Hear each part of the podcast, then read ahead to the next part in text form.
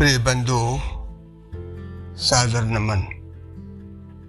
आज मैं चौदहवा संस्करण आपकी सेवा में पेश कर रहा हूँ। जयपुर में वृद्ध दंपति सरकारी प्रोफेसर पद से रिटायरमेंट के बाद एक किराए के मकान में आकर रहने लगे। उनके कोई संतान नहीं थी, अतः दोनों ही अति दुखी रहते थे। पिछला शहर भी उन्होंने इसीलिए छोड़ा था कि वहाँ महिलाएँ उसको बांझ कहकर व्यंग कसती थी एवं दूरी बनाकर रखती थी। तथा अपने बच्चों को भी उनसे बात करने से मना करती थी। जयपुर आकर समय बिताने के लिए महिला ने पड़ोसियों को बताया है कि मैं किसी भी कक्षा के बच्चों को सभी सब्जेक्ट्स की फ्री ट्यूशन देती हूँ। आप निसंकोच पढ़ाने को बच्चे भेजा करें। महिला की शालीनता एवं ज्ञान से प्रभावित पड़ोस एवं आसपास से भी छोटे बच्चे ट्यूशन लेने आने लगे। उस महिला के प्रोफेसर पति सारे दिन विभिन्न विषयों की पुस्तकों का अध्ययन करते एवं शाम को घूमने के बहाने शराब घर जाकर समय बिताते और काफ़ी समय बीतने के बाद घर पहुँच खाना खा सो जाते। यह उनकी नियमित दिनचर्या थी। एक रात वह घर लौट रहे थे कि एक लड़की लगभग पंद्रह सोलह वर्ष की रही होगी। सड़क के किनारे डरी डरी खड़ी थी तथा एक तरफ़ देखे जा रही थी। प्रोफेसर लड़खड़ा था उस लड़की के पास पहुँचे तो देखा जिधर वो लगातार भयभीत होकर देखे जा रही थी, वहाँ चार लड़के पेड़ के नीचे के अंधेरे में खड़े इसी लड़की को घूर रहे थे। अचानक प्रोफेसर को देखकर उनमें से एक लड़का सहम कर भाग गया, क्योंकि प्रोफेसर अच्छी तरह से उस लड़के को जानते थे।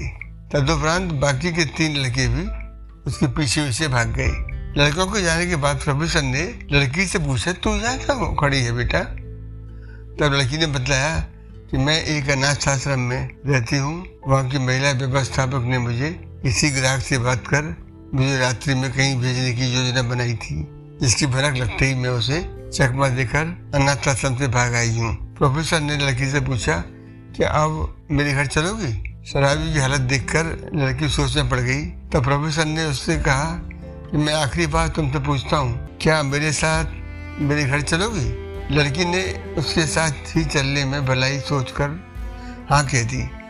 तो प्रोफेसर खुशी से लगभग घसीटता हुआ तेज़ी से उस लड़की को लेकर अपने घर चल दिए एवं थोड़ी ही देर में अपने घर के दरवाजे पर जाकर आवाज़ लगाई, जिससे पत्नी ने दरवाज़ा खोला। तो प्रोफेसर महोदय बोले, लो सावित्री तुम्हारे लिए बेटी लाया हूँ, संभालो उसे। अब कोई तुम्हें निसंतान या बाज नहीं कहेगा?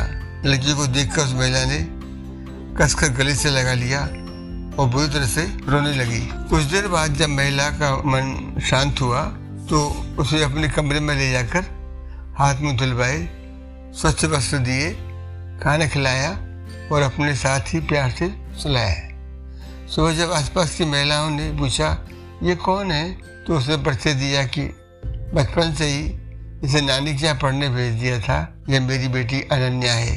अब यह कल रात ही आई है। छुट्टियों में आती रहती है। तदुपरांत और लकी घर में दोनों से घुल मिल गई एवं प्रोफेसर भी शराब घर जाना छोड़ घर में ही तीनों हँसी खुशी समय बिताने लगे। बाद में जब लड़की शादी योग्य हो गई तो एक संभ्रांत परिवार में धूमधाम से शादी कर दी गई। तथा उसके पति को भी, अपने साथ ही रहने को राज़ी कर सानंद सब रहने लगे।